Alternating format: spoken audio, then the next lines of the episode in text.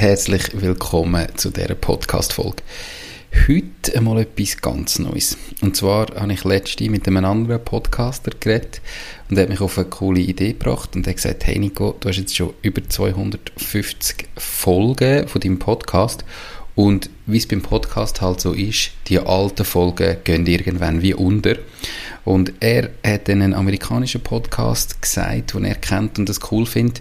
Und die tun wie Podcast-Folgen einfach nochmal neu ausspielen. Also, coole Folgen aus der Vergangenheit mal wieder neu bringen, weil hey, der Content ist da, der Inhalt ist immer noch voll ähm, aktuell und dann habe ich mich entschieden, okay, ich probiere jetzt das auch mal und darum ist das heute die Backflash-Folge Nummer 1.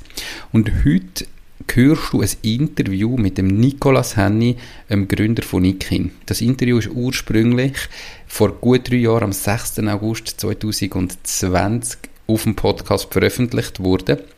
Ist also schon mal gekommen. Damals war Nikin dreieinhalb Jahre alt und sie haben insgesamt knapp über 600'000 Bäume gepflanzt, also etwas über 600'000 Produkte verkauft. Ich bin jetzt heute auf der Webseite gewesen, um zu schauen. Mittlerweile haben sie über 2,1 Millionen Bäume gepflanzt, also über 2,1 Millionen Produkte verkauft, einen riesen Sprung gemacht. Auch der Nikolas als Persönlichkeit natürlich nochmal einen riesen Sprung gemacht. Aber ich glaube, es ist darum extrem spannend für dich zum Zulassen und einmal zurücklassen, wo das der Nicolas Henny und Nikin vor drei Jahren gestanden sind und was das alles kann passieren in drei Jahren. Und darum wünsche ich dir ganz, ganz viel Spaß bei dieser Backflash-Episode Nummer 1. Gib mir doch mal dein Feedback. Findest du es cool, einmal wieder alte Folgen vorzunehmen, wo du vielleicht gar noch nicht gelost hast, weil du erst in der Zwischenzeit auf den Podcast gestoßen bist oder wo du gar nicht mehr weißt, was du damals gelost hast oder sagst du, hey Nico, sorry, aber äh, das ist jetzt einfach billig, bring doch neuen Content, anstatt einfach den alten wieder rauszuholen. Ich bin mega gespannt, wie das ankommt. Ich freue mich wirklich auf dein Feedback. Gib mir Bescheid, wie du das findest. Und jetzt ganz, ganz viel Spaß bei der Folge von damals. Und nochmal rede ich kurz rein. Du wirst vielleicht auch merken, dass die Audioqualität heute im Normalfall ein bisschen besser ist. Bitte verzeih mir das. Der Inhalt von dieser Folge ist wirklich mega, mega spannend. Darum bleib trotzdem dabei, auch wenn das Audio vielleicht nicht ganz, ganz, ganz top ist. Viel Spaß. Ignoriere ein Stück weit Hate und ignoriere die Meinung, macht zuerst etwas rechts. Wir in der Schweiz haben eine rechte Einstellung von wegen, mach dir schon etwas Rechtes, du kannst immer Unternehmer werden, etc. Aber ich persönlich finde, vor allem das Alter, wo wir beide drin sind, irgendwas zwischen 20 und 30, 35 Jahren, das beste Alter, wo du noch nicht viele Verpflichtungen hast, versuch es einfach zu machen und ähm, du wirst sehr viele Leute haben, die sagen, ah, das geht eh nicht oder ich belächle, ignoriere das einfach, vertraue deinen Instinkt und mach es einfach und der wird sich irgendwann führen, wo du sicher wirst glücklicher sein. Hallo und herzlich willkommen zum Mach dein Ding Podcast.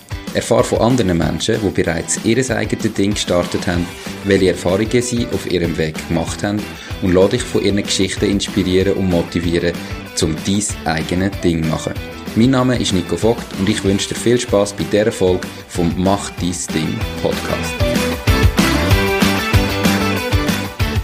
Hallo und herzlich willkommen zum heutigen Interview. Mein heutiger Interviewgast ist der Nicolas Henny. Er ist Gründer und Geschäftsführer von der Nikin AG. Er erzählt aber gerade selber, was er macht. Extrem spannendes Geschäftsmodell und ganz ein spannender Mensch. Hallo Nicolas, wie geht's dir? Hallo Nico, ja, geht tipptopp. Danke, dass ich bei dir im Podcast drin bin. Ähm, stell mir kurz vor, ich bin der Niklas Henny. Ich habe eine Nikin gegründet vor etwa dreieinhalb Jahren zusammen mit dem Robin Knehm. Ähm, wir sind ein Aargau Startup. Wir bezeichnen uns als äh, nachhaltige Kleidermarke, die für jedes Produkt einen Baum pflanzt. Uns geht es aber nicht nur ums Bäumpflanzen, sondern wir möchten auch nachhaltige Mode bezahlbar machen. Ähm, das heißt, wir haben 500.000 Bäume können pflanzen auf dieser Welt und gleichzeitig aber auch immer versucht, einen guten Kompromiss zwischen fairen Preis, aber gleich fairer Produktion zu finden und ähm, ja, sind in Lenzburg die Heime. Okay. Äh, wenn du gerade sagst, eben fairer Preis, faire Produktion, wo, wo ist da preislich? Also, was muss ich mir vorstellen, was kostet das T-Shirt bei euch? Äh, das T-Shirt ist ein gutes Beispiel. Ähm, du kannst ein T-Shirt für 35 Franken haben. Es ist ein T-Shirt, das in Europa hergestellt wird, auf europäischem Boden.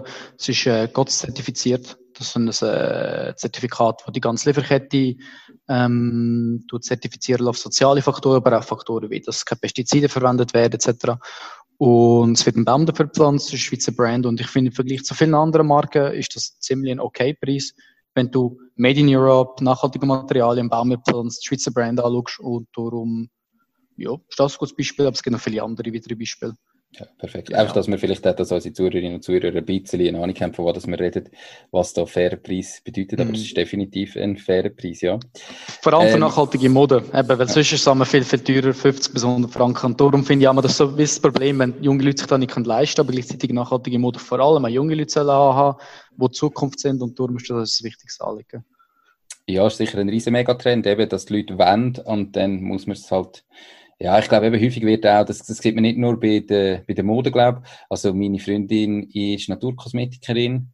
Und dort ist es auch so, dass irgendwie halt häufig dann aus dieser Naturkosmetik irgendeine Marke kommt, wo das unglaublich teuer verkauft, ähm, obwohl es jetzt nicht, nicht, also einfach viel, viel teurer wie jetzt die Produktion mm. ist. Mhm. Und es ist nicht mehr im Verhältnis mit der Produktion, einfach weil es nachhaltig und natürlich ist. Das ist ja, immer genau. schade, ja, definitiv. Ja, ich glaube aber, ist nicht kein erstes, was du gemacht hast, oder bist du vorher schon mal selbstständig gewesen? Ähm, ich habe nur auf deinem LinkedIn-Profil mal etwas gefunden. Mhm. Was? Ja, jein. Also ich habe äh, der Kanti habe ich bei Yes mitgemacht, Young Enterprise Switzerland, hat dort äh, während der Schweinegrippezeit eine desinfizierende Handlotion, die gut schmeckt, verkauft. Das war so die erste Erfahrung. Gewesen. Dann habe ich einfach so Standardsachen gemacht, wie Sachen für Ricardo verkauft, das ist jetzt nicht wirklich Entrepreneurship, aber äh, ist gleich so ein bisschen der, der Wille da gewesen, um selber was machen. Und dann habe ich einen Turnsack mal gemacht unter dem Namen Nikit, also mit T, nicht Nikin, ähm, wo die Turnsäcke so mega beliebt gewesen sind, wo jeder mit dem Turnsack immer gelaufen ist, habe ich einfach einen gemacht, der mehr Taschen hatte, praktischer war. Mittlerweile hat jeder Turnsack äh, mehrere Taschen, aber dort ist es noch speziell gewesen. Und aus dem aus ist dann indirekt nachher eigentlich ein Nikin entstanden. Okay, spannend. Warum, also eben, du bist eigentlich in dem Fall schon immer irgendwo ein unternehmerisch tätig gewesen, wenn du schon in der Kante angefangen hast. Warum hast du dich ursprünglich dazu entschieden, dass du irgendwie deinen eigenen Weg gegangen bist und nicht einfach normal in ein Angestelltenverhältnis rein bist? Ehrlich gesagt, so ganz genau weiß ich es gar nicht, aber irgendwie so der Wille, zum selber etwas kreieren und selber etwas machen und den Effekt davon spüren, ähm, der Chefs über die einigen Sachen selber entscheiden, irgendwie mit da gereizt gehabt. Und vor allem auch irgendetwas, äh, verkaufen, wo die Leute auch Freude daran haben. Und darum ist es mich nachher in die Richtung gegangen, von wegen ein Produkt zu verkaufen, wo du auch dahinter stehst, nicht einfach nur Geld machen. Und irgendwie jetzt, äh, habe ich einfach Bock drauf gehabt. Okay.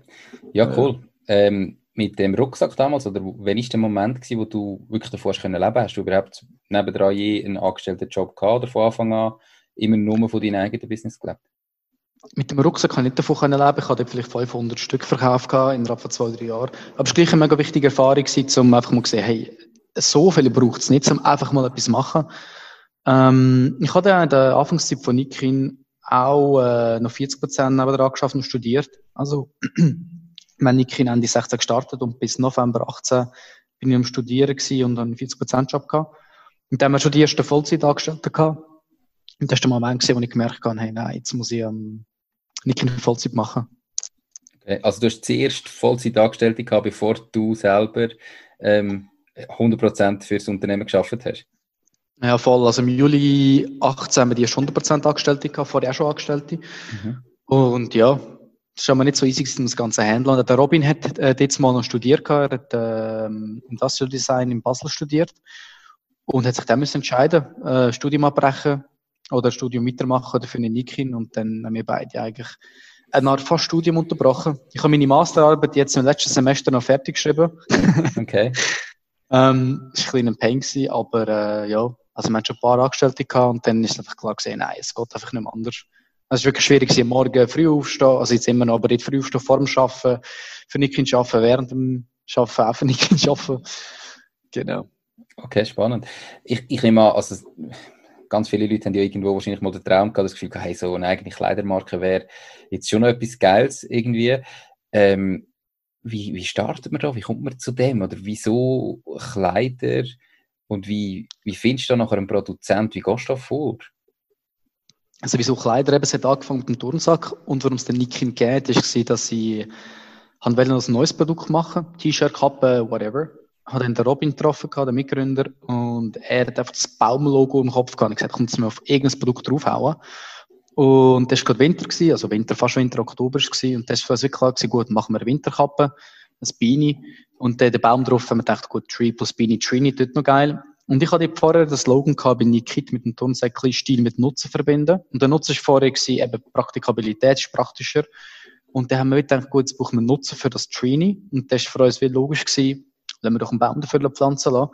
Und es war eigentlich mit Zufall, gewesen, dass nachher dann ähm, eine Wintermütze war und nicht irgendwie, was hätte es noch können sein, was auch immer. Und Produzenten finden, ist gar nicht so schwierig. Es ist wie für mich ähm, etwas, am Anfang alle denken, wow, so schwierig, wie zum Beispiel das Plakat am Bahnhof aufhängen lassen, ist mega easy, aber alle haben mega Respekt davor und denken, wow, das kostet so viel, aber es ist gar nicht so krass. Und der Produzent findest du, wenn du im Internet einfach suchst und anfährst, ähm, äh, wenn du ein chinesischer Produzent willst, dann kannst du auf Alibaba gehen, ganz easy, alibaba.com. Für europäische Produzenten würde ich jetzt eher auf Seiten gehen wie europages.co.uk. Ähm, du kannst einfach googlen, du kannst aber auch zum Beispiel in Fremdsprachen googlen, also wenn du einen portugiesischen Hersteller suchst, findest du teilweise schneller Suchresultate, wenn du einfach Portugiesisch googelst. Ähm, dann schreibst du einfach die an, schreibst auch unter Unternehmen mit dem gleichen E-Mail, der 50 schreibt dir zurück, ähm, zeigen dir einen guten Preis, mit denen schreibst du weiter, mach einen guten Eindruck, bestellst du drei, vier, fünf Samples, mit eins, zwei machst du das zweite Sample, am Schluss hast du den Hersteller. Also eigentlich es ist gar nicht so mega schwierig, wie sich das viele vorstellen. Und du, du musst halt einfach mal machen und dann merkst du, dass es dann doch irgendwie geht. Ja. Und mir war der Triggering-Moment gewesen, wo eine Kollegin mit dem Studium angefangen hat, Schmuck importieren von Indien. Und ich dachte, wow, zum Stil von, wenn sie das kann, dann kann ich das doch, das doch auch. Und dann habe ich gedacht, komm, jetzt mache ich auch etwas. Das ist so mein Triggering-Moment und gemerkt, hey, nein, sie schafft es, dann schaffe ich es auch irgendwie. Dann muss es einfach mal machen und dann lernst du im Prozess sicher viel. Ja. Definitiv, also auch nicht einfach sofort probiert, sondern hast irgendwie den Moment gebraucht, wo du selber gesehen hast, es geht Gott bei anderen, wo du irgendwie vielleicht schon kennt hast und gemerkt hast, ja, okay, also eben, dann, dann also muss es ja irgendwie gehen. Ja. Vor allem für ausländische Produzenten habe ich schon recht Respekt gehabt, aber ich gemerkt, es ist gar nicht so eine crazy Sache. Mhm. Jo. Genau. Cool, sehr, sehr spannend. Ja, was sind denn ganz am Anfang ähm, die Herausforderungen gewesen? Also eben, ich sage jetzt bei Nikin, äh, wo wir gestartet sind, was ist, sind das die grössten Schwierigkeiten gewesen am Anfang, bis er die fertig produzierte Kappe können verkaufen ja, die Schwierigkeit ist halt schon gewesen, möglichst schnell zu finden. Also meine von der Idee, wo irgendwie 20. Oktober war, bis zum Launch eigentlich, wo 10., 11., 12. Dezember war, sind nur irgendwie 5, 6 Wochen gewesen. Ähm, bei uns war vor allem das Thema gewesen, ähm, weil sonst geht es in der Kleiderbranche immer mega lang. Es ist immer so saisonal zyklisch. Du musst mega viel im Voraus Zeug haben. Darum, das war so ein bisschen der Struggle gewesen. Hersteller finden, die flexibel und schnell sind. Ja, natürlich auch Kunden akquirieren. Also Kunden haben, wo, wo, wo dich gar nicht kennen und die überzeugen von dir. Das haben wir dann recht gut können über Facebook, Instagram Ads können handeln. Und ja, einen Webshop aufbauen ist auch nicht so einfach am Anfang. Ähm, also Webshop ist nicht so wahnsinnig gewesen. Jetzt ist er nicht so der Wahnsinn. Werden bald einen Relaunch haben. Also, es haben mega viel Struggles. Oder auch die ersten Leute nachher anstellen. Ich meine, von dem haben wir ultra Respekt. Es gibt tausende von Sachen. Oder auch Thema AGBs. Ich meine, ich meine nicht, was wir machen mit AGBs. Darum sind die ersten AGBs einfach eine Kopie von einem Online-Shop und haben sie auf uns angepasst. Wo viele Anwälte würden sagen, bist du blöd. Mhm. Aber ähm, wir haben es halt einfach irgendwie gemacht, nicht perfekt und irgendwie das, was am Schluss geholfen hat, zum mega schnell wachsen und dabei uh, viel lernen. Ja. Okay. Ähm, ja, wenn du sagst, eben mega schnell wachsen. Du hast gesagt, vor dreieinhalb Jahren haben wir gegründet. Das heisst, vor dreieinhalb Jahren, dort im Dezember, haben wir die erste Mütze verkauft, in dem Sinn. Richtig. Genau. Das müsste im 2017 sein. Wo steht denn jetzt das Unternehmen da? Also, wie schnell sind ihr denn gewachsen? Kannst du etwas sagen eben über Anzahl Mitarbeiter? Wie viele Produkte haben ihr mhm. verkauft? Oder ihr nennt es ja mehr? Oder lieber, wie viele Bäume haben ihr gepflanzt? ähm, vielleicht Umsatz und so weiter. Was kannst du da erzählen? Genau, also momentan sind wir äh, 34 Leute, die bei Nikin angestellt sind, fix. Ähm, nicht alle 100 Prozent, also abgerechnet auf 100 Prozent sind es äh, 2400 Prozent.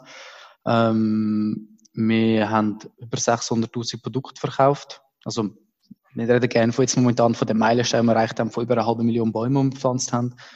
Umsatzmäßig, ja, wenn es jemand interessiert, kann er auch gerne die Anzahl Bäume mal durchschnittlichen, sagen wir, günstigen Produktpreis rechnen, dann weiss er den Umsatz. Wir haben uns im 2017, äh, das erste volle Jahr, haben wir uns, äh, haben wir, haben wir Umsatz gehabt von, ich sage es jetzt nicht genau, aber von doch äh, etwas für das Nebenprojekt haben wir uns auf 2018 verzehnfacht, dann im letzten Jahr verdreifacht, in diesem Jahr sieht es, als würden wir es verzweifachen. Also eigentlich jedes Jahr haben, sind wir echt dreistellig gewachsen. Und ja, es geht weiter. Aber es sind halt immer schnell, flexibel, agil und immer Vollgas gegeben. Cool. Wie habt ihr jetzt die, die Corona-Zeit erlebt? Corona ist für uns am Anfang, ist recht, also am Anfang recht schwierig gewesen. Ähm, nachdem der Bund die außer, außerordentliche Lage verkündet hat, ähm, sind Bestellungen für drei, vier Tage recht abgegangen. bis dann mal alle Leute Pasta und Witzpapier gekauft haben, dann irgendwie Sinn. Nein, Spaß. Aber nachher, nach diesen paar Tagen haben wir doch gemerkt, dass es einen, einen Anstieg geht. Wir sind mega stark online. Also 95% vom Umsatz ist online über unsere eigenen Online-Shops. Und das hat extrem zugenommen in dem Moment. Haben aber auch mega Gegengesteuer gehabt mit äh, Rabattaktionen, mit den Sachen. Und haben aber Probleme gehabt wie physische Shop-Partner, die uns geschrieben haben, so Retail-Partner, die gesagt haben, sie können Rechnungen nicht zahlen. Hersteller haben plötzlich gesagt, sie können produzieren. Zum Beispiel haben wir Sonnenbrille in Norditalien hergestellt, im Lago Maggiore, wo sie Produzent in Istanbul hat plötzlich gesagt, sorry, wir können produzieren, wir müssen kurzfristig unsere ähm, Summer Collection Produktion von der Türkei auf äh, Portugal shiften. Also dort haben wir schon Probleme gehabt, nachher auch mit ausverkauften Produkten, aber gleichzeitig hat es bei kompensiert, dass einfach viel mehr Leute online gekauft haben. Mega viele neue, neue Kunden, die das erste Mal online bestellt haben. Ähm, ja, also wenn das Ganze mega Tragödie ist und mega viele Leute ähm, auch sehr darunter leiden, immer noch. Für uns selber gehen wir overall gestärkt aus dem Ganzen raus, haben ein paar Sachen, die immer noch eben Probleme sind, aber ähm, ja, umsatzmäßig hat es sicher uns geholfen. Schön. Ähm, ist ja super, man sagt immer eben, ja, nur, es ist nur zu der grossen und irgendwie international Stärkung und da ist immer schön zu hören, dass auch so ein eben, Schweizer Startup in dem Sinn kann profitieren von so etwas oder trotzdem profitiert. Ich meine, man weiß nie, was wäre, wenn. Ähm, mm. Wenn jetzt nichts gewesen wäre, wäre das Gleiche passiert oder nicht, aber das freut mich sehr, wenn er da gestärkter rausgeht, definitiv. Genau. Auch alles Homeoffice etc. hat gut funktioniert. Jetzt mittlerweile wieder die meisten zurück, aber ähm, ja, sicher eine lehrreiche Zeit gewesen. Ja. Ihr habt von Anfang an, habt ihr Fremdkapital drin gehabt zu Beginn oder ist alles Eigenkapital, ähm, wie viel Geld habt ihr da gebraucht zur Gründung? Das Stimmt, ist vielleicht auch noch eine gute Frage, die ich vergessen habe, zu erwähnen. Also wir haben gestartet mit 5000 Franken Startbudget ähm, und haben es eigentlich mit dem nachher eineinhalb Jahre lang einfach aufskaliert. Ähm, von dem kann sagen, wir haben die erste Million Umsatz haben wir gemacht, ohne irgendwelches äh, Fremdkapital. Dann haben wir Mitte 18 von Friends and Family, also von unseren Leuten, haben wir ein bisschen Darlehen bekommen, aber nie Investoren gehabt und das sind dann nie mehr irgendein Darlehen. Also wir haben uns eigentlich ziemlich stark echt bootstrapped und eigentlich selber immer aus dem ganzen Geld, wie kommt, wieder reinvestiert, weitergewachsen. Ja, und auf das sind wir eigentlich von der wirtschaftlichen Sicht her gesehen mega stolz auf das ganze Skalieren ohne Investoren. Mhm. Und nicht, dass es mega viele Freiheiten gegeben Entscheidungen zu treffen, wo jetzt nicht alle so getroffen hätten, hätte uns ein Investor im Nacken gesessen und gesagt, ich will das so und so machen. Ja, genau. Cool, ja, ja, definitiv. Also eben ist vielleicht auch etwas, was man im Kopf hat, ja, Kleider kannst du doch nicht irgendwie machen ohne Geld, da brauchst du doch ganz viel. Ihr habt das Gegenteil ja. bewiesen. Die Schwierigkeit ist mehr halt Nachhaltigkeit. Ich meine, du kannst nicht mit 5000 Franken Startbudget von Anfang an äh, Gott-zertifizierte Bio-Baumwoll-Shirts made in Europe machen mit gewissen Mindestbestellmengen. Ja. Also das ist die Schwierigkeit. Wir sind immer noch auf dem Weg, um an das Level zu kommen. Wir können wirklich das Produkt genau so dekompromissen, genau den wir wollen. Also wir sind noch nicht perfekt mhm. unterwegs, nachhaltig äh, mäßig sehen, aber ähm, ja, das war sicher ein Struggle am Anfang. Haben Sie einen Businessplan gehabt? Nein, also wir haben keinen Businessplan gehabt. Wir haben einfach äh, nur gemacht, also wir haben das Gefühl gehabt, macht Sinn. Viele von unseren Kunden gelassen gehabt. Da, wo gelaufen ist, haben wir mehr davon gemacht. Ähm, wir haben jetzt noch nie einen richtigen Businessplan gehabt. Wir haben es so drum ein bisschen abgeschrieben, aber ähm, das ist etwas, wo ich das Gefühl habe, dass viele Leute zu viel Respekt vor einem Businessplan haben. Aber wenn du jetzt nicht ganz von Anfang Investoren willst, dann brauchst du nicht unbedingt einen Businessplan. Vielleicht eine ungefähre Idee davon, in welche Richtung du willst gehen. Aber am Schluss musst du es einfach machen. Und ich glaube, das ist einfach das Wichtigste. Absolut. Also ich bin der Meinung, es, es ist abhängig davon, wie viel Geld du vielleicht investierst. Also auch selber privat. Wenn du natürlich selber jetzt erst ein Business, wo du äh, wirklich alles investierst, ein paar hunderttausend Franken oder weiß ich nicht was, ja, dann macht ein Businessplan Sinn, ähm, weil man einfach mal wirklich ganz detailliert durchschaut und liest und sieht, okay, ist es realistisch oder nicht.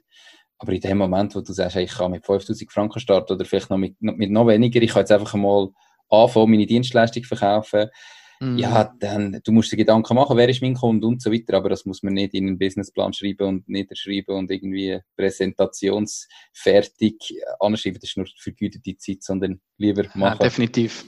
Definitiv. definitiv. Ähm, tun ihr jetzt, eben, du hast jetzt gesagt, wie ihr gewachsen sind in der Vergangenheit, tun ihr budgetieren klar oder habt ihr euch da klare Ziele gesetzt oder auch für die Zukunft, ihr macht einfach das Beste daraus oder wie sieht das aus? Ja, ja, wir sind auch schon so halb budgetieren mittlerweile. Also mittlerweile eben mit dem Gesumsatz und Mitarbeitern, die wir haben. Ich meine, wäre es fahrlässig, wenn wir nicht ein gewisses Budget aufstellen. Ich muss aber auch sagen, meine, für das Level, wo wir jetzt sind, kann man es immer noch klein, aber auch nicht mega, mega klein, sollte man vielleicht sogar noch ein bisschen in die Richtung machen. Ähm, wir budgetieren, wie viel Marketing wir plus minus ausgeben, wie viel wir für Produkte können, äh, ausgeben, zum Abstellen etc. Ähm, aber vor allem zum Marketing geht, machen wir mega viel Performance Marketing, also wo es darum geht, um den Return messen. Und dort ist es halt so, wenn der Return stimmt und das Budget theoretisch sagt ihm nur das, der, ja, auf gut Deutsch Scheiß drauf, dann geben wir mehr aus als das. Es geht ja sowieso sofort wieder zurückkommt. Das ist irgendwie in der Mindset, der bei vielen Leuten nicht so vorhanden ist. Und ich glaube, der Fokus auf Performance Marketing ist mega wichtig bei unserem Skalieren, eben mit wenig Geld eigentlich. Wenn wir nicht am Anfang 100.000 Franken ausgeben in Branding, dann mal sechs Monate warten, bis es zurückkommt, sondern müssen Performance Marketing machen und eigentlich von Anfang an Sales generieren. Sonst hätten wir es gar nicht können so skalieren ja, das bin ich voll bei dir. Also ich, ich eben, wenn, wenn du budgetierst, wie viel Geld du ausgibst für Marketing, dann, das kannst du vielleicht machen, okay, Imagemacher, ich mache das im Image-Video oder was auch immer. In dem Moment, wo es um Performance-Marketing geht, ähm, bin ich voll bei dir, wenn du etwas hast, was funktioniert und wo rentabel ist, dann bist du meiner Meinung nach blöd, wenn du irgendwo da anfängst, eine Zahl hinterher machen und sagen, oh nein, wir tun jetzt nur so und so viel ausgeben, weil wir haben das so budgetiert. Oh. Der muss einfach wachsen.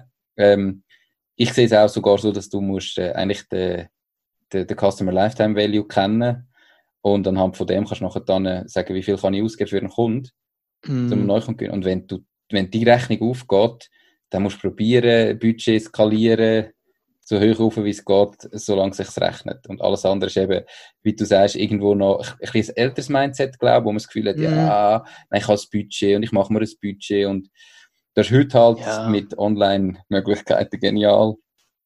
Voll, also wenn du dir äh, das Budget setzt, setzt bei Performance Marketing, ähm, und nachher aufhörst, weiter Geld auszugeben, obwohl ein super guter Return ist, du recht bei selber unten abschneiden.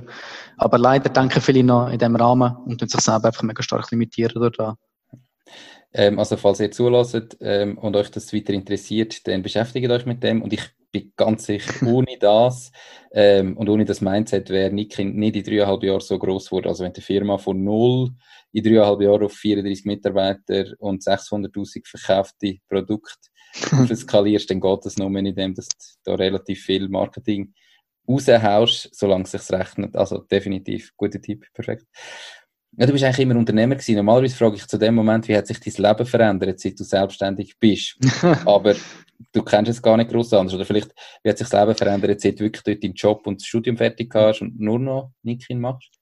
Also ich habe schon ab und zu mal einen Job gehabt, ähm, auch schon 100 Prozent im Zwischenjahr, äh, zwischen Kante und Studium etc. Aber das Leben hat sich halt verändert, indem ich mehr arbeite als vorher. Ich, meine, ich habe auch angefangen, morgen um 5 Uhr aufstehen, 6 Uhr bin ich im Büro, arbeite meine 12, 13 Stunden am Tag. Aber ich mache es halt einfach gerne. Also ich habe vorher schon gerne gearbeitet, weil ich meistens bei Firmen war, wo ich top gefunden habe. Aber jetzt ist die komplett anders. Aber ich muss auch sagen, du musst halt als Unternehmer doch einiges opfern, also viel sacrificen. Ich meine, ich sehe weniger Kollegen wie früher. Ich habe teilweise bin ich am Samstag am Morgen früh aufgestanden, anstelle vom Vorabend, gehe trinken mit Kollegen, bis um 10, 11 Uhr schlafen. Ja, ähm, ich muss mich priorisieren, ich muss auch mehr auf meine Gesundheit schauen, weil wenn du viel schaffst, was zwar Spaß macht, ähm, kommst du gleich irgendwann an ein Level oder eine Limite, wo du merkst, hey, nein, jetzt musst du einmal zurückstecken und auf dich selber schauen. Ich habe das Gefühl, ich habe mich selber viel mehr müssen kennenlernen als Mensch, wie, wie, wie ich im Kopf, aber am Körper ein Stück weit ticken. Und ähm, ja, ich sehe weniger Kollegen, ich sehe weniger Freunde, meine Familie etc., weniger Gang. Fast nicht wirklich einen Ausgang. Ich habe mehr auf, äh, ich tu mehr mit Leuten einfach Gespräche, also Gespräche mit Kollegen, mich treffen, mit ihnen reden. Es ist weniger der, der Draufgänger, wo jedes, jeden Sommer an 100 Festivals geht, wo ich vielleicht mal gewesen bin oder, oder, oder einfach so viel weggegangen ist. Es hat sich schon recht stark verändert gehabt, meiner Meinung nach zum Positiven. Ich bin mega glücklich. Es ist mega schön, selber etwas zu machen und würde es jedem, der auch der Unternehmer sein einfach empfehlen, einfach mal einfach etwas machen, das Ganze einmal ausprobieren, testen und dann mal schauen, wo der Weg anführt. Cool, definitiv. Ähm, ja, ich glaube eben, dass mit dem, mit dem viel Schaffen ist sicher, also ist auch meine persönliche Meinung, ist auch phasenabhängig, ist natürlich voll in der Wachstumsphase, da gibt es nur Hasseln und Vollgas geben. Ähm, ja, das, das kann sich irgendwann vielleicht auch wieder ändern, dass man sagt, jetzt, mhm. jetzt ist man in einer Konsolidierung, man, hat, man kann vielleicht dann noch neue Mitarbeiter einstellen, man kann gar nicht mehr so schnell wachsen oder will nicht mehr so schnell wachsen, es ist von einem Niveau, das sich einpendelt wo man sich dann dafür als Unternehmer sehr viel Freiheiten kann rausnehmen irgendwann. Aber natürlich, ja. das kommt von nichts. Also jeder, der denkt, ich mache mich selbstständig zum möglichst schnell einfach irgendwie nicht mehr müssen arbeiten. Dort denke ich zu wenig weit. Man mm. muss es sich definitiv erarbeiten. Absolut. Ja. Es, gibt auch, es gibt auch das Buch Four Hour Work Week, was darum geht, wie du mit vier Stunden arbeiten eigentlich das Business aufziehen. Ich glaube auch dort, also wenn er es macht, es funktioniert sicher mit viel Abdelegieren und, und, und, und, aber am Anfang braucht es gleich mehr Stunden als nur das. Und irgendwann kommst du vielleicht an dem Moment an. Aber es braucht definitiv ein Stück Arbeit am Anfang. Absolut. Ich äh, habe, also ich bin das beste Beispiel, auch wenn man dann mal Zeit hat, ähm, wenn man es irgendwie gern macht, dann macht man weiter. Schon hätte ich zum Beispiel nicht den Podcast gestartet, weil einfach, wenn du halt etwas kannst machen wo, wo, wo du Spass machst, dann fühlt es sich nicht wie Arbeiten an. Wenn ich jetzt mit dir über dein Unternehmen oder über deine Geschichte kann reden, dann ist das etwas, was ich liebe und wo ich den ganzen Tag könnte machen. Also ist das nicht schaffen, egal was jetzt für Zeit ist und was, mhm. ja, spielt auch überhaupt keine Rolle, ist einfach cool dann. Sehr spannend. Ja, ja, du hast gesagt, du hast studiert. Wie, was hast du für das Vorwissen gehabt, also jetzt in Sachen Buchhaltung, Marketing, Recht? Und also wie also wichtig ist das? Mhm. Ich habe schon das BWL-Studium gemacht, einfach Standard BWL, bla bla Zeugs. Ähm. sehr, sehr überzeugt, er macht das Studium. Nein, ich glaube, es ist ein gutes Studium, um ein allgemeines Wissen zu bekommen vor allem sich ja. den ganzen, sagen wir, komplexen Konstrukt von Wirtschaft und Unternehmen können zurechtfinden, aber man hat noch nicht die Toolbox oder das Sackmesser und damit kann man noch einen guten da sein, guten da sein, guten da, sondern es ist mehr so die Basis, die hilft, dich schnell zurechtfinden. Es gibt auch viele, die Biochemie studieren und dann Consultant werden und dann irgendwelche Manager. Also es ist nicht, du musst das nicht unbedingt haben. Es hat mir aber sicher geholfen gehabt, aber im Endeffekt, was, was geholfen hat, ist einfach das Zeug machen, einfach selber das Ganze machen, lernen, Facebook-Ads, Hersteller finden, was auch immer. Das sind alles Sachen, die du im Studium nicht gelernt hast, du einfach hast müssen machen, aber ähm, ja, ich würde nicht sagen, das Studium ist unwichtig gewesen, es hat mir sicher mega geholfen, aber ich hätte auch ohne das Studium können nicht aufbauen, meiner Meinung nach. Aber mhm. ähm, ja. Okay. Wie wichtig ist sonst für dich, ähm, ich sage jetzt so tägliches, alltägliches Lernen, also dass du irgendwo irgendeinen Bereich weiterentwickelst, wo du halt gerade am Arbeiten bist, ist denn für das, was extrem wichtig ist für dich? Ist für mich persönlich mega wichtig. Ähm, ich bin jetzt nicht der, der Bücher liest, sondern ich tue teilweise Apps brauchen wie Blinkist, wo du in zwölf Minuten kannst das Buch hören, eine Zusammenfassung. Ich lese gerne auch Blogs, also einfach so quer durchlesen über die neuesten Trends im Social Media. Ähm, ich lasse mich auch sehr inspirieren von LinkedIn-Beiträgen von anderen Leuten, ähm, sonstigen Social-Media-Plattformen. Ich tue dort mega viel Kommentare lesen von Leuten und tu nachher selber das auf mich selber anwenden, auf Nick hin und überlege, ah, so können wir es auch machen, ah, vielleicht das so oder so. Also ich bin jeden Tag irgendwo irgendwas am Lesen, wo mir irgendeine neue Information gibt. Ähm, was sind auch Podcasts, so wie deine. mhm. Und das ist für mich immer eine neue Inspiration, neue Inputs im Leben, aber auch für, für das Geschäft. Ähm, Lernen ist für mich mega wichtig. Die Zeit würde ich gerne im Fall irgendwelche zehnstündige Kurse, Kurse auch machen, aber meistens habe ich einfach zu wenig Geduld. Und teilweise hat zu wenig Zeit oder immer Zeit nicht. Ja. Okay. Sehr spannend. Ähm, du darfst nachher gerne noch so ein paar ganz konkrete Sachen empfehlen, aber kommen wir zu einem späteren mhm. Zeitpunkt darauf zurück. Ähm, du bist jetzt seit dreieinhalb Jahren mit Nikin dran, am Gas geben. Was war in dieser Zeit der schlimmste Moment gewesen, äh, von deiner Karriere? Ja? Oder was, was ist so das Schlimmste, gewesen, was passiert ist? Das ist eine gute Frage. Die meisten Leute fragen was war der beste Moment? Gewesen? Kommt noch. Kommt noch, okay. Also, das Schwierige ist für mich immer das ganze Wachsen weil wachsen, du hast nicht nur positive Erlebnisse, du hast auch negative Erlebnisse. Also am Anfang ist es so, ich habe gute Tage gehabt, nach dann schlechte Tage, dann gute Tage. Es ist immer aufgegangen, es ist immer so etwas gewesen. Aber jetzt, äh, umso grösser wir wurden, umso grösser werden die Gaps zwischen guten und schlechten Tagen. Und, ähm, es sind Sachen gewesen, wie, dass wir das komplett haben mit Produkten, die irgendwie schlecht hergestellt worden sind, ähm, und nachher dann mehr viele Retouren haben. Aber irgendwie so der allerschlechteste Moment ist, das klingt vielleicht traurig, aber äh, gewesen, wo man müssen das erste Mal jemanden entlassen. Das war für mich extrem schwierig gewesen, weil für mich ist so ein bisschen Profit und Menschen gleichgestellt. Du musst Profit haben, um können wachsen, langfristig nachhaltig wachsen. Aber zur gleichen Zeit, wenn wir die Entscheidung bin ich ihnen so treffen, dass es immer auf den letzten Franken drauf ankommt, sondern teil sich in Shared Value Ansatz, ähm, eben, gewisser Teil vom Profit oder vom Gewinn oder Wert, whatever, muss auch abgegeben werden. Und darum jemanden entlassen ist es so schwierig gewesen, weil ich habe alle Menschen, die benicken, habe ich gern. Und jemanden gleich müssen entlassen, weil dann in gewissen Sachen dann doch teilweise ein bisschen geschäftlich musst überlegen. Das ist für mich immer genau das Schwierigste. Also wenn sich in der Clinch zwischen wollen gut tun, ein guter Mensch sein und der gleiche teilweise musst du halt einfach auch geschäftlich überlegen, dass so ein bisschen, all die Entscheidungen sind für mich immer die schlimmsten. Ähm, und das, wenn es um Menschen geht, und das ist für mich nicht so einfach gewesen. Ja. Ähm, verstehe ich. Äh, merci vielmals fürs Teilen. Ist, geht mir genau gleich. Insgesamt ist, ist, ist sagt man ja gerade viel in amerikanischer Literatur so quasi ähm, higher, slowly, fire, fast oder irgendwie die Richtung. Ich kann nicht sagen, wie genau, aber so in die Richtung so mm. äh, schnell wieder wechseln. Ähm, ja, das ist sehr eine amerikanische Einstellung, das kenne ich. Das ist äh, so als, als Schweizer manchmal schwieriger. Aber es ist nicht unsere Einstellung, aber... Äh, Nein, eben gar nicht. Eine, also es ist jetzt überhaupt nicht... Ne, ist, ist bei mir so übergekommen, dass es bei euch genau das Gegenteil ist. Ähm, ja, voll. Das äh, nicht falsch verstehen. Eben so wirklich, dort ist es immer schwierig, wenn man sich... Gerade äh, ich persönlich habe häufig auch, oder ist schwierig manchmal noch Trennung eben von wie viel Privates äh, und Geschäftliches jetzt zu vermischen. Mm. Also, wenn es dann irgendwie deine besten Kollegen sind und nur mit zusammen schaffst, ist es natürlich viel schwieriger in so Situationen. Ähm, wie handelst du das insgesamt? Eben, du sagst, du hast mega gerne alle Leute, die dort arbeiten. Also hast du irgendwie äh, spezielle Methoden oder lässt das, ignorierst das quasi und machst, wie es funktioniert?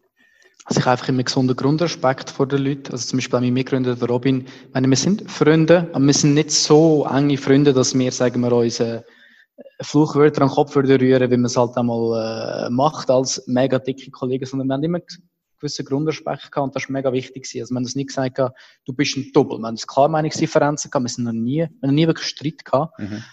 Und das ist mit meiner Frau ist noch schwieriger. Meine Frau schafft einfach nicht hin.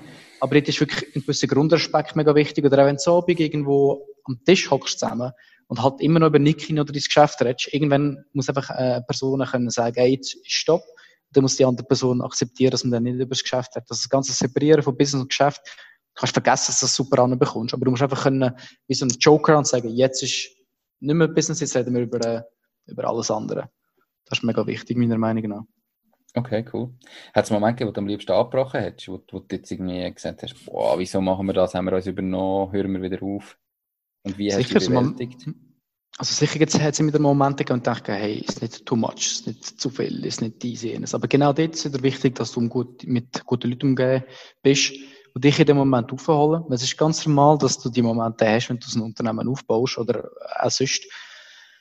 Ja, ich habe mich einfach einen Tag später wieder motivieren, aufraufen, ähm, mit Leuten darüber geredet, wieder positive Sachen gesehen, die bei mir passiert sind und overall bin ich ultra motiviert, immer noch. Aber es ist halt, logisch geht schwer im Moment und ähm, ich glaube, wenn du irgendeinen Purpose immer noch dahinter siehst, immer noch den Wert hinter dem, was du machst, mhm. Dann kannst du dich gut motivieren. Wenn irgendwann der Purpose von deinem Schaffen auch nicht mehr vorhanden ist, dann glaube ich, wird es schwierig. Und dann solltest du etwas anderes machen suchen. Jetzt hast du vorher schon gesagt, jetzt wieder eben der, der Purpose hinter dem und vorher hast du gesagt, ihr habt so einen Shared Value Ansatz. Also, ähm, da ist der, einz, der eigene Profit ähm, nur ein Teil davon, sage ich jetzt. Eben sollen auch andere profitieren. Wie wichtig ist denn Geld für dich persönlich? Für mich persönlich privat ist Geld nicht das Wichtigste. Geld ist, wenn es in einem gewissen Level vorhanden ist, also einem gewissen Level, dass du kannst ein normales Leben führen, dann ist wichtig für Glücklichkeit, aber ein gewisser Level und über das Level bist du in der Schweiz schneller als in anderen Ländern, spielt es keine Rolle mehr. Also ich meine, auch wenn wir jetzt, ich, ich zahle nicht einen höheren Lohn aus, überhaupt nicht. Und wenn ich jetzt würde 2, 3, 4, 5'000 Franken mehr verdienen im Monat, es würde mich kein bisschen glücklicher machen. Ich kann mir jetzt alles leisten, was ich will. Klar, ich habe kein Auto, ähm, und ich gehe jeden Tag in ein Restaurant etc. Aber ich kann äh, meine Reise machen in der Schweiz oder wo auch immer. Ich kann ab und zu auswärts essen. Ich kann Freunde treffen und kann mir das Bier easy leisten. Ich kann meine Wohnungsmiete, Krankenkasse etc. zahlen. Und alles, was jetzt auch kommt, das macht mich nicht glücklicher. Also ich glaube, materielle Sachen an einem gewissen Level machen die echt nicht glücklicher. Also ob du jetzt ein cooles Auto daheim hast, ein Tesla, und ob du in einer siebenmal größeren Wohnung lebst oder nicht an einem gewissen Level, spielt es echt keine Rolle mehr. Für mich selber ich bin zu dem Level, wo Geld mich nicht glücklicher macht. Das Einzige, was ich mega schön würde finden, ist, wenn eines Tages ich eine gewisse finanzielle Sicherheit habe, dass ich einmal das Jahr zwei nicht könnte schaffen. Das wäre ein Stückchen mein Traum. Muss aber nicht sein, zum glücklicher sein, aber es wäre gleich mein Traum, zum Beispiel, wenn das erste Kind auf der Welt ist, dass du einmal ein paar Monate lang Pause machen, etc. und nicht wegen Geld musst du arbeiten. Das wäre doch mein finanzieller Traum ein Stückchen auch. Aber jetzt da mir eine Villa und ein super Auto kaufen, was auch immer, ist nicht, überhaupt nicht mein Ziel und es würde mich überhaupt nicht glücklicher machen. Cool, super Einstellung. Ähm, geht mir genau gleich. Vor allem gerade mit dem Gedanken, zu mal sagen, wenn du mal eine Auszeit nimmst oder vielleicht mal sagst, ich reduziere mein Pensum während einer gewissen Zeit, ähm, dann ist es natürlich extrem abhängig, wie viel Fixkosten das du dir vorher ja. auferlegt hast. Wenn du eben selber schon drei Autos und eine riesen Hütte hast, dann musst du so viel verdienen, dass du das kannst leisten, dass es wie wieder nicht realistisch ist. Und wenn du von Anfang an eher bescheiden lebst, so wie es passt, dann ist das auch mal möglich. Dann braucht es gar nicht so mega viel Geld erspart, dass das ermöglicht ja, genau. Cool. Ja. Cool. Ähm, eben, du hast vorhin gesagt, normalerweise fragen dich die Leute, was ist der beste Moment? ich ich lasse mir das nicht nehmen. Was ist der beste Moment bis jetzt? Also das Allercoolste an Nick in allgemein aus einer Lebenssicht war, sich von nichts auf etwas zu bringen. Also wo du, und vor allem dort ein Moment, wo ich das erste Mal jemanden gesehen habe, wo Nick in Kleider angehört, wo nicht irgendein Kollege war, sondern eine fremde Person, wo auch meine Mitgründer nicht kennt, etc., wo wo unsere Idee so toll gefunden hat, dass obwohl er uns nicht kennt, das Produkt gekauft hat und man dann die Person irgendwo am Bahnhof sieht, dass ich der, der, der erste Baumoment war, so ein bisschen, hey, man hat doch etwas geschafft, Leute überzeugen, die unsere Idee cool finden, etc. Das war für mich eigentlich der allerschönste Moment gewesen. Und nebst dem alle Team-Events, wo einfach merkst, hey, die Stimmung ist super, es geht uns gut, ähm, wir sind am Wachsen, die Leute sind auch happy da, das sind immer wieder so schöne, also das Mikromoment kannst du nennen oder Moment kannst, kannst nennen, das ist mega schön. Aber der Moment, das ist mal gesehen, wo ich ihn nicht kennen kann, das ist für mich so das Speziellste gewesen. Cool. Cool, das glaube ich ja. sofort, ja. Ich verkaufe kein Produkt, aber ich kann mir vorstellen, dass das, äh, dass das etwas so ist, ja. ähm, ganz viele Leute können sich überhaupt nicht vorstellen, was es heißt, Unternehmer zu sein. Also so, ja, das ist irgendein Anzugträger oder weiß ich nicht was. Was bedeutet das ganz konkret für dich? Wie würdest du definieren und vielleicht jemandem erklären, wo sich überlegt, sich selbstständig zu machen? Was heißt Unternehmer sein? Unternehmer sein heisst für sich selber zu arbeiten, sprich, wir sind eigener Chef. Es heisst aber auch Verantwortung. Du hast meiner Meinung nach häufig mehr Verantwortung, wenn du einfach einen normalen 8 bis 5 Job hast.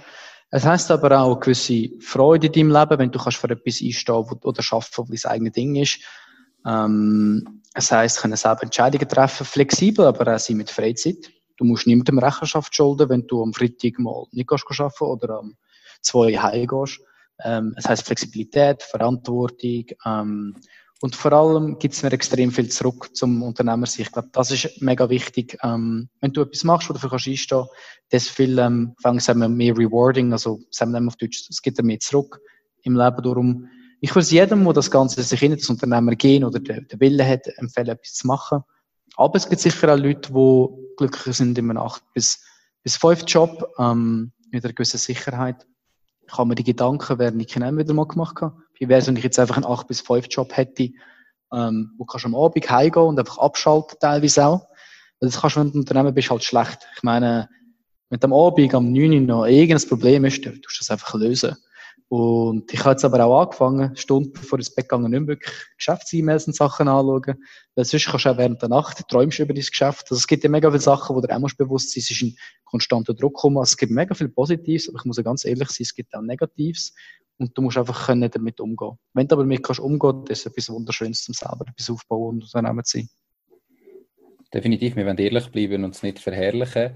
Ähm, und wie du sagst. Wie es für dich? ähm, wie es für mich ist, Unternehmer zu sein. Also für mich ist Unternehmer zu sein definitiv die geilste Lebensform auf der Welt. Ja. Und wir haben es vorher schon darüber gehabt. Ähm, es, es ist Verantwortung, es ist man muss sich etwas aufbauen. Ähm, bei mir auch, jetzt bei uns im Geschäftsmodell gibt es einfach auch Phasen. Äh, Sommer ist eher ruhiger, Winter ist eher mehr. Da gibt es Phasen, wo du extrem viel machst und extrem viel machst dafür. Kann ich mittlerweile auch. Also ich bin seit 2013, jetzt seit sieben Jahren Unternehmer. Ähm, das äh, hat sicher am Anfang noch mehr gegeben oder weniger gegeben. Mittlerweile auch wirklich mehr Freiheiten rausnehmen, wo ich mache sagen, hey, eben ich, zum Beispiel schaffe ich zwei Tage von daheim aus in der mm. Woche ähm, mit dem Ziel, da noch mal ein bisschen mehr können, eigentlich einfach vor Ort reduzieren und ich kann es selber organisieren und so organisieren, wie es für mich stimmt. Natürlich, ich habe Geschäftspartner, ich bin extrem froh an die Geschäftspartner. Ähm, es ist auch nur durch die Geschäftspartner, behaupte ich, so möglich, wie es ist, weil wir unterschiedliche Stärken und Schwächen haben, aber das geht einfach nicht als Angestellter, nicht in die Richtung. Ich habe so viel Freiheit, mm. das ist für mich heute so normal, dass ich man kann später arbeiten, es interessiert niemand. Ich kann einfach mal sagen, hey, ich komme im Fall morgen nicht, oder ich bin weg, ich kann irgendwie ein verlängertes Wochenende machen, ich kann, wenn ich ja. will, schnell am Nachmittag noch schnell posten, ähm, in Laden irgendwie, es, und es, es ist so, es interessiert überhaupt niemand. Ich muss meine Arbeit machen. Das ist für mich schon so normal, weil es halt schon so lange her ist, aber wenn ich dann auch andere Leute sehe, oder eben, ja, nein, ich muss noch posten und ich muss jetzt noch selber noch das, ich, ja, ich könnte halt morgen Morgen schnell gehen, es interessiert niemand, ob jetzt Arbeitszeit ist oder nicht. Das sind so mm. Freiheiten, die ich... Also gewisse Flexibilität im Endeffekt auch. Absolut. Ah. Absolut. Und Unternehmer sein heisst für mich auch wirklich einfach sein Ding zu machen. Also eben etwas unternehmen. Und nicht einfach ständig nur davon zu reden und ständig davon zu träumen, mm. sondern zu starten. Und jeder, jeder noch so grosse Unternehmer hat irgendwann den ersten Schritt gemacht. Also es gibt natürlich die, die es erben oder was auch immer, aber die allermeisten haben irgendwann den ersten Schritt gemacht. Das ist nicht einfach von heute auf morgen ein Unternehmen da mit 34 Mitarbeitern, wie es jetzt bei dir ist, sondern mm. extrem schnell gegangen. Aber du musst eigentlich anfangen. Wenn du nie anfängst, dann kann es auch nie groß werden. Und mm. Unternehmen sie es für mich zu machen und das Problem dann zu lösen, wenn es kommt. Und wie du sagst, also irgendwie mal AGB, machst halt mal irgendwas, ist einfach so. Und in dem Moment, wo du merkst, jetzt hat es eine gewisse Größe, äh, jetzt müssen wir es vielleicht ein bisschen genauer anschauen, dann suchst du einen Anwalt, der dir hilft, der dich da unterstützt, damit du dann für die Zukunft in Sicherheit bist. Aber das heisst, machen und Risiko zu gehen. Das ist für mich mhm. so definitiv. Ma mach dein Ding. mach dein Ding, absolut, absolut. Eben, ihr seid extrem schnell gewachsen. Also ich bin, wie du jetzt gerade gesagt hast, ihr habt vor dreieinhalb Jahren gegründet, habe ich selber sagen, krass, das ist wirklich noch so jung. Also ich habe irgendwie... Mhm die Marke ist für mich oder im Umfeld doch sehr omnipräsent. Also den Baum sehe ich überall immer wieder. Ähm, was sind die Erfolgsfaktoren, die es braucht hat, damit ihr so schnell so groß können werden? Ich glaube, Flexibilität und Geschwindigkeit ist am Anfang mega wichtig Ähm, wir sind mega schnell unterwegs wenn es um Produktentwicklung gegangen ist, um Anpassungen machen. Also man hat teilweise Sachen gemacht wie ähm, wir haben ein Plakatbuch gehabt, am Bahnhof, eine gewisse Werbekampagne, gut, die hätte man, zwar abschalten, aber eigentlich äh, schon geplant. Und die Produkte sind noch nicht angekommen. Und dann haben wir zum Beispiel äh, Express lassen, einfach Fotosamples bestellen lassen, uns die Fotos gemacht, ein, zwei Tage released, ein, zwei Tage später das Produkt bekommen, dann verschickt. Weißt du, so, die ganze flexibel sind in allen Sachen. Mhm. Wichtig ist aber sicher gewesen, wenn nicht etwas am wichtigsten, der starke Fokus auf Performance Marketing. Wir haben sehr viel Geld ausgegeben für Facebook- und Instagram-Werbung, weil es dort halt einfach günstig war im Vergleich zu anderen Formen von Werbung. Wir haben dort auf die richtigen Sachen gesetzt. Wir haben auf einen Online-Shop gesetzt, wo das günstig können aufsetzen und einfach mal starten. Ähm, wir haben Leute angestellt, mehr aufgrund vom Personal Fit und weniger aufgrund von den Skills. Darum, die Leute, die bei uns sind, tragen nicht keinen Wert und die, die das Ganze mittragen, mitschaffen, das ist mega wichtig gewesen und halt einfach einen gewissen Drive und auch Willen zum etwas machen und einfach, irgendwann haben wir angefangen größer zu denken, als wir gewesen sind. Also, und, und das hat irgendwie auch geholfen, zum noch mehr Gas geben. Es gibt wirklich, es ist Speed, Flexibilität, Drive, Wille, Purpose, ähm, aber halt dann Fokus auf die richtigen Sachen gewesen. Ich meine, wir haben ein Stück auch Glück gehabt mit Fokussieren auf Performance Marketing in der Schweiz, wo es nicht so viel Konkurrenz gibt, habe ich das Gefühl gehabt, mit Fokus auf auch der Nachhaltigkeit auf Bäumpflanzen. Wir haben irgendwie ein gutes Momentum momentan, auch schon vorher gehabt, haben aber auch, wenn wir es gesehen haben, auch eigentlich gegriffen und eigentlich das Beste daraus versucht zu machen.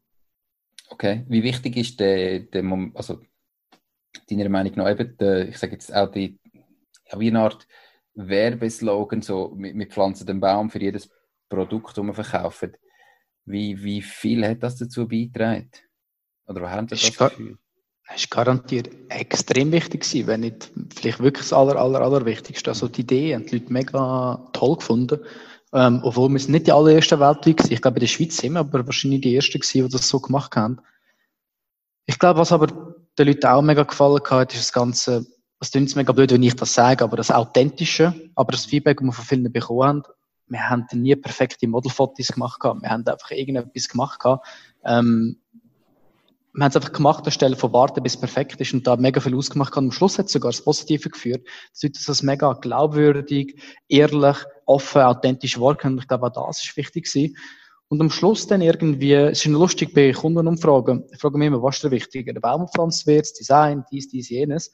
Und eigentlich ist der Baum nicht das Wichtigste, sondern das Design und Qualität ist fast noch wichtiger als der Baum. Aber ich habe gleich das Gefühl, dass am Anfang zu eine Werbung machen mit einem guten Slogan, mit einem guten Claim, das doch das Wichtigste war.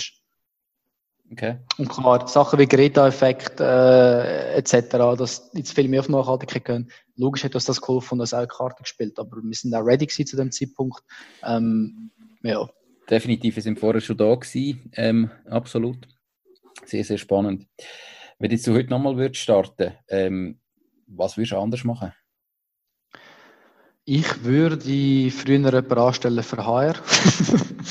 Weil das Thema HR eben wie so Sachen wie, wir sind mega flexibel gewesen, auch mit dem Umgang mit den Leuten und das ist mega toll. Aber irgendwann kommst du gleich an einen Punkt an, wo du musst mehr Strukturen schaffen, auch wenn es uns tönt im ganzen agilen Startup-Bild. Ähm, ich hätte auch früher nicht in Vollzeit gemacht, noch früher auf meinen Instinkt gelassen. Mhm. Ähm, ich hatte dort lange Zögern, ehrlich gesagt. Ähm, ich hätte noch mit Performance Marketing gemacht, hätte noch früher auf, auf Nachhaltigkeit gegangen. Es ist, äh, meine, wir haben den Weg, wir sind noch nicht dort, wo wir wollen aber haben, hätte vielleicht noch früher auf das gesetzt wenn wir nicht von Anfang an auf Nachhaltigkeit gesetzt, es ist wirklich nur um den Baum gegangen, hier und oben sind die fertig gewesen, haben, haben bisschen Natur zurückgegeben hätte ich noch anders gemacht. Viele Sachen hätte ich anders gemacht. Im Nachhinein ist man immer schlauer. Aber hätte man nicht den Fehler gemacht, dann wäre man jetzt gleich an dem Ort, wo man jetzt gewesen wäre. Hätte man gewartet, so mit 100 Experten reden und die perfekte Lösung anzugehen, dann wären wir jetzt zehnmal kleiner. Mhm. Darum, es ist wichtig, sie zum Fehler machen im Endeffekt. Also ich hätte auch weiterhin Fehler gemacht, extra, teilweise extra. Oder extra das Risiko ja. aufgenommen, ja. dass man dabei einfach lernt. Genau. Okay, super spannend. Ähm, Hast du ein Lieblingszitat? Und wo du vielleicht irgendwie, wo dich einmal begleitet durch deine berufliche Karriere oder auch durch dein private Leben? Mhm. Und falls ja, wieso genau das? Also mein Lieblingszitat ist, ich sage es jetzt selber die ganze Zeit, aber ich weiß nicht mehr, von wem das es genau ist, ist, es kommt nicht auf die Idee drauf an, sondern es kommt um die Umsetzung. Also es kommt auf die Umsetzung drauf an. Und der Grund für das ist, dass viele Leute in der Schweiz warten, bis sie die perfekte Idee haben, bis sie denken, jetzt ist der Moment, jetzt muss ich es machen. Aber was viele realisieren, ist, dass es nicht um die Idee geht, sondern es geht um die Umsetzung. Ähm, weil bei den meisten erfolgreichen Firmen ist die Idee am Anfang eh anders gewesen. Am Weg, wo du etwas versuchst, versuchst umzusetzen, tust du sowieso den Weg ein bisschen ändern. Du lernst dann sowieso auf dem Weg, was funktioniert, was nicht, was sollst du anders machen. Und darum das Zitat von, es kommt nicht auf die Idee drauf an, sondern es kommt auf die Umsetzung an, ist eigentlich da, wo mich am meisten irgendwie begleitet hat und für mich extrem wichtig ist. Cool. Ähm, sehr, sehr, sehr viel Wort in dem Ganzen drin. Äh, ich denke, kann man auch, oder das muss ich kann man immer sagen, wenn die Leute kommen und sagen, wow, die Idee hätte ich müssen haben und dann, dann muss ich immer sagen, ja, mh, hm, die Idee allein lange nicht. Ähm, und die Idee ist auch nicht so gewesen, wie es jetzt war. Es ist ja, ja. eben nicht um Nachhaltigkeit gegangen bezüglich Bio-Baumwolle, sondern es ist wirklich nur um den Baum gegangen etc. Aber ja, genau. Absolut. Und äh, halb so gute Idee mit super Umsetzung, ähm, viel Drive, Energie und Einsatz wird, glaube viel erfolgreicher wie die Top-Idee von jemandem, wo, mm. wo sie nie startet. Also, ja. also ein gutes Beispiel ist, startet. Facebook ist eine ziemlich scheiß Idee gewesen. Ich meine, am Anfang haben sie das Hot or Not gemacht und nachher dann haben sie einfach irgendeine Plattform gemacht, die es ja eh schon geht. MySpace ist die größte Social Media Plattform gewesen. Da haben sie es nur für College-Studenten gemacht, irgendwo in Amerika. Aber sie haben sich so krass weiterentwickelt am Schluss, dass sie jetzt ja Mhm. Facebook als, als Firma die größte oder eine der größten Social Media Imperien von der Welt hat und ähm, ja. ja, ja. Also sie haben eine blöde Idee am Anfang. WhatsApp. Genau.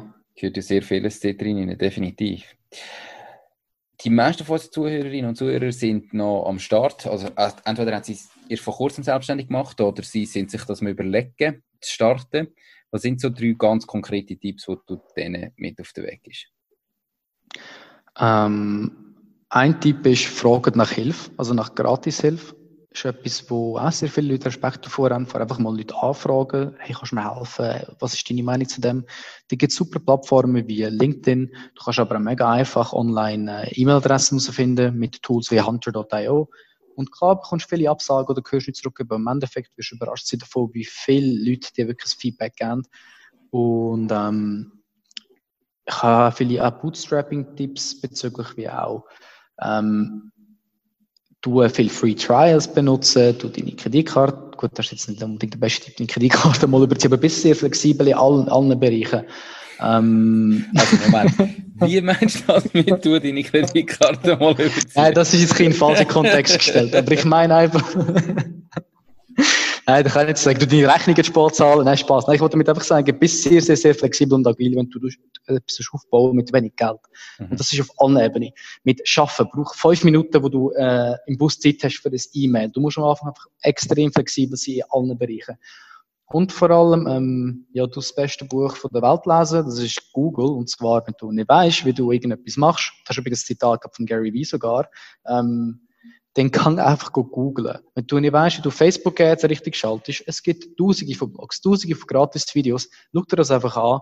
Ähm, wenn du einen Podcast, Podcast, Podcast starten, so wie du, dann geh einfach mal im Internet nachlesen, wie man das macht, auf was man schauen. Es steht so viel Gratis-Wissen online. Und, ähm, du dich an dem auch, äh, bereichern ein Stück weit auch. Und, ähm, ja, das haben wir vorher zwar schon besprochen, aber wenn du etwas machen willst, dann mach es einfach und schau, was dich anführt. Und vor allem auch vielleicht diesbezüglich ein Tipp in der Schweiz ist, ähm, ignoriere ein Stück weit Hate und ignoriere die Meinung, macht zuerst etwas rechts. Wir in der Schweiz haben eine rechte Einstellung von wegen, macht zuerst etwas rechts, du kannst immer Unternehmer werden, etc. Aber ich persönlich finde, vor allem das Alter, wo wir beide drin sind, irgendwas zwischen 20 und 30, 35 Jahren, eigentlich das beste Alter, wo du noch nicht viel Verpflichtungen hast, versuch es einfach zu machen und ähm, du wirst sehr viele Leute haben, die sagen, ah, das geht eh nicht oder ich belächle, ignoriere das einfach, vertraue deinen Instinkt und mach es einfach und der wird sich irgendwann führen, wo du sicher wirst glücklicher sein. Genau. Definitiv. Merci vielmals. Also eigentlich der Name von meinem Podcast macht das Ding. Probier's. Nein, definitiv. Probier's einfach. ähm, super. Also hat extrem vieles drin gehabt. Und ja, der mit der Kreditkarte muss man mir irgendwie gleich noch erklären, jetzt, dass wir es in den Kontext bringen Ja, ich nehme den vielleicht wieder zurück, aber ich meine damit mehr, eben, wenn du finanziell ähm, ein Startup bootstrapst, also mit wenigen finanziellen Mitteln eigentlich etwas willst skalieren dann musst du Performance Marketing machen. Du musst aber auch flexible Zahlungsoptionen mit deinen Herstellern, mit deinen, was auch immer können aushandeln. Du musst auch dort viel Trial ähm, Versionen von Tools brauchen, die möglichst schnell dort den Wert rausziehen, den du hast, Leute fragen. Aber auch finanziell. Ich habe häufig müssen meine private Kreditkarten überziehen, weil man zu wenig Geld haben, um irgendetwas finanzieren oder irgendetwas machen. Auf da musst du nicht musst, aber kannst du auch einladen. Es gibt eine gewisse Flexibilität. Ich habe es mehr so gemeint gehabt, ähm, aber jetzt einfach da sagen, bezieht die Kreditkarte und nachher wird man überschuldet und kann sie zurückzahlen, klar nicht. Also du musst immer auch kalkulierte Risiken kaufen. Also du musst nie komplett ein blindes Risiko kaufen. Also das ist auch naiv und nicht zielführend, aber ähm, wenn du weißt, wenn du jetzt eine Kreditkarte überziehst, vielleicht ein bisschen drauf, irgendwelche äh, Minuszinsen, whatever zahlst, aber du bist dir sicher, dass noch der Umsatz zu 90 Prozent oder Wahrscheinlichkeit zurückkommt, dann nimm so Risiken teilweise in Kauf, damit du einfach flexibel, agil, schnell unterwegs bist und kannst auch Wachstum finanzieren von einem bootstrapped Unternehmen. Mhm. Also quasi nicht, ähm, einfach nicht zu viel Angst haben vor Schulden, also eben solange es jetzt nicht Hunderttausende von Franken sind, mm. sondern dass man einfach einmal sagt, ich kann für einen gewissen Moment, wenn ich jetzt nicht einfach private Konsumschulden, sondern ich kann halt mal ein bisschen einen kleinen, ich meine, was ist eine Kreditkarte? Die einfachste Variante, zum Kleinkredit aufnehmen. Ich kann mal einen kleinen Kredit aufnehmen, weil das Geld kommt nachher wieder rein, dass man von dem nicht zu fest Angst hat. Ja. Okay. Wobei ich weiß nicht, ob das der allerbeste Tipp ist. Ich will nicht, dass, noch, dass jemand das macht und sich nachher dann verschuldet. Aber wenn du das kalkuliertes Risiko in Kauf nimmst und die Chance groß ist, dass es funktioniert finanziell, dann, dann musst du auch gewillt sein, um gewisse Risiken in Kauf nehmen. Perfekt, genau. super. Also, nicht Kreditkarte überziehen, vergessen den Tipp. Nein, genau, genau, gut. vergessen. du hast vorher schon gesagt, du bist nicht der, der jetzt viele Bücher liest ähm, und das beste Buch ist Google. Gibt es trotzdem noch irgendein Buch, ein effektives Buch, das du könntest empfehlen das dich vielleicht weitergebracht hast? Mhm. Oder sagst du wirklich, nein, eigentlich ist es eher ein, ein Tool oder ein, eine Webseite? Das ein Buch, das ich letztens ich kann jetzt nicht sagen gelesen habe, aber mir hat jemand davon erzählt und ich habe den Blink auf Blinkist dazu gelassen. Also die Zusammenfassung ist ähm, Traction oder The Traction. Das ist ein Buch, wo es äh, um das EOS-Modell geht äh, von der Entrepreneurship Organization. Die geht es darum, auf was du dich fokussieren bei Startups, wie du Performance message etc. Und das finde ich echt top. Ähm, und ein anderes Buch, das mir mega gefällt, ist äh, Kiss, Bow or Handshake ähm, das ist ein Buch, wo eigentlich alle Länder oder Länder von der Welt eigentlich nimmt. Du hast ein paar Seiten dazu und äh, erzählt dir, wie im privaten Leben, im Business-Kontext, du musst kulturell mit den Leuten umgehen. Es stehen Sachen drin, wie jetzt bei der Schweiz, dass viele ältere Schweizer auf die Schule schauen bei dir, zum Beispiel, dass die Schuhe gepflegt sind, ähm, dass in Brasilien, äh, wenn du zu überpünktlich kommst, dass äh, unanständig ist. Also Sachen habe ich äh, einmal gelesen, bevor wir sind Hersteller besuchen. Oder wenn ich mit irgendwelchen Leuten aus dem Ausland zu tun habe, um ein bisschen mehr die einzelne Kultur dahinter zu verstehen. Und klar, das ist nicht wie bare Münzen nehmen und sagen, so ist es fix, darfst du nicht generalisieren. Aber es hilft dir gleich, um mit Leuten von verschiedenen Kulturen und verschiedenen Ländern umzugehen. Genau. Sehr, sehr spannend. Wie international sind ihr denn jetzt unterwegs? Also jetzt nicht in der Produktion, sondern in der, im Verkauf. Wo, welche Länder sind ihr überall aktiv? Also zwei Drittel der Verkäufe kommen immer noch aus der Schweiz, aber ein Drittel kommt aus Europa und von dem wiederum 80, 90 Prozent aus Deutschland. Ähm, wir haben aber doch schon 20, 30, 40 Länder verkauft. Ähm, haben 30, 40.000 Kunden in Deutschland, Österreich, Frankreich, Italien etc. Aber ähm, ja, das Ziel wäre in Deutschland noch viel stärker zu wachsen, aber es ist immer noch ganz klar die Schweiz Hauptfokus und Hauptmarkt und Hauptkundschaft etc. Okay, aber haben ihr da eben noch angestrebt, irgendwo in Zukunft noch mehr zu internationalisieren, eben grösser zu werden, mhm. oder? Ja, definitiv. Wir würden gerne in Deutschland auch noch beweisen, dass das auch in der Schweiz jetzt geschafft haben, mit doch einige Kundenzahlen in Deutschland möglich ist. Mhm. Ähm, wir geben jetzt sicher Vollgas, tun das Beste dafür.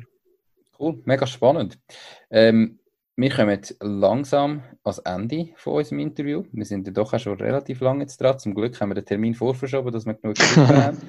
ähm, ja, wenn jetzt, du hast vorher gesagt, Frage um Gratishilfe. Wenn jetzt irgendjemand von den Zuhörerinnen und Zuhörern denkt hat, okay, ähm, ich, ich wollte irgendwie mal den Nikolas etwas fragen, vielleicht kann er mir weiterhelfen. Wo könnte ich dich am besten erreichen? Am allerbesten erreichst du mich über LinkedIn. Schreib mir einfach eine Nachricht auf LinkedIn. Ich kann immer mega viele LinkedIn-Nachrichten zwar offen, es kann sein, dass es Titel gehen, bis ich antworte, aber irgendwann kommt garantiert eine Antwort. Und ich helfe auch mega gern. Vor allem, nachdem ich sage, frage einfach, ich meine, muss ich ja fast helfen. Nein, Spaß, ja. ich mache es auch mega gern. Ähm, mir ist es mega so anliegen, dass vor allem auch die Entrepreneurs auch ein Stückchen von, klar, so eine riesige Erfahrung ist nicht, aber doch ein bisschen, ich kann auch von dem profitieren, ich kann auch äh, muntern. Darum schreiben wir einfach auf LinkedIn, ähm, oder auch auf TikTok, äh, Instagram, oder ähm, eben brauchen Tools wie hunter.io, um meine E-Mail-Adressen herauszufinden und schreibt mir ein E-Mail. ähm, genau. Da kommt sicher eine Antwort, vielleicht nicht ganz schnell, aber eine Antwort kommt immer. Perfekt. Dann sage ich danke viel, viel mal. Alle Bücher, alle Links und so weiter. Ähm, ich probiere alle herauszufinden. Die findet ihr sicher in den Show Notes und auf der Webseite www.mach-ding.ch. Nikolas, merci tausend fürs Interview. Es war extrem spannend gewesen. Ähm, ich hoffe auch, meine Fragestellung ist nicht zu wehr gewesen.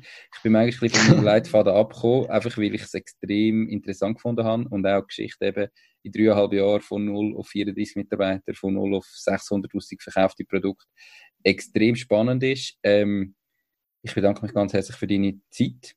Danke dir, Mann. wünsche dir noch ganz einen schönen Abend und hoffe, wir sehen uns gleich mal wieder. Danke, Nico. Bis irgendwann mal bald. Danke vielmals. Mach's gut. Ciao, ciao. Ciao, tschüss. Das war es auch schon mit dieser Podcast-Folge. Ich bedanke mich ganz herzlich fürs Zuhören. Ich würde mich außerdem extrem freuen, wenn du auf meine Webseite www.mach-dies-ding.ch wirst gehen und dich dort in mein Newsletter einträgst. Damit kann ich dich über neue Folgen und Themen, die dir helfen, dein eigenes Ding zu starten, informieren. Nochmal danke vielmals fürs Zuhören und bis zur nächsten Folge vom Mach dies Ding Podcast. In dem Sinn, alles Gute und bis dann, dein Nico.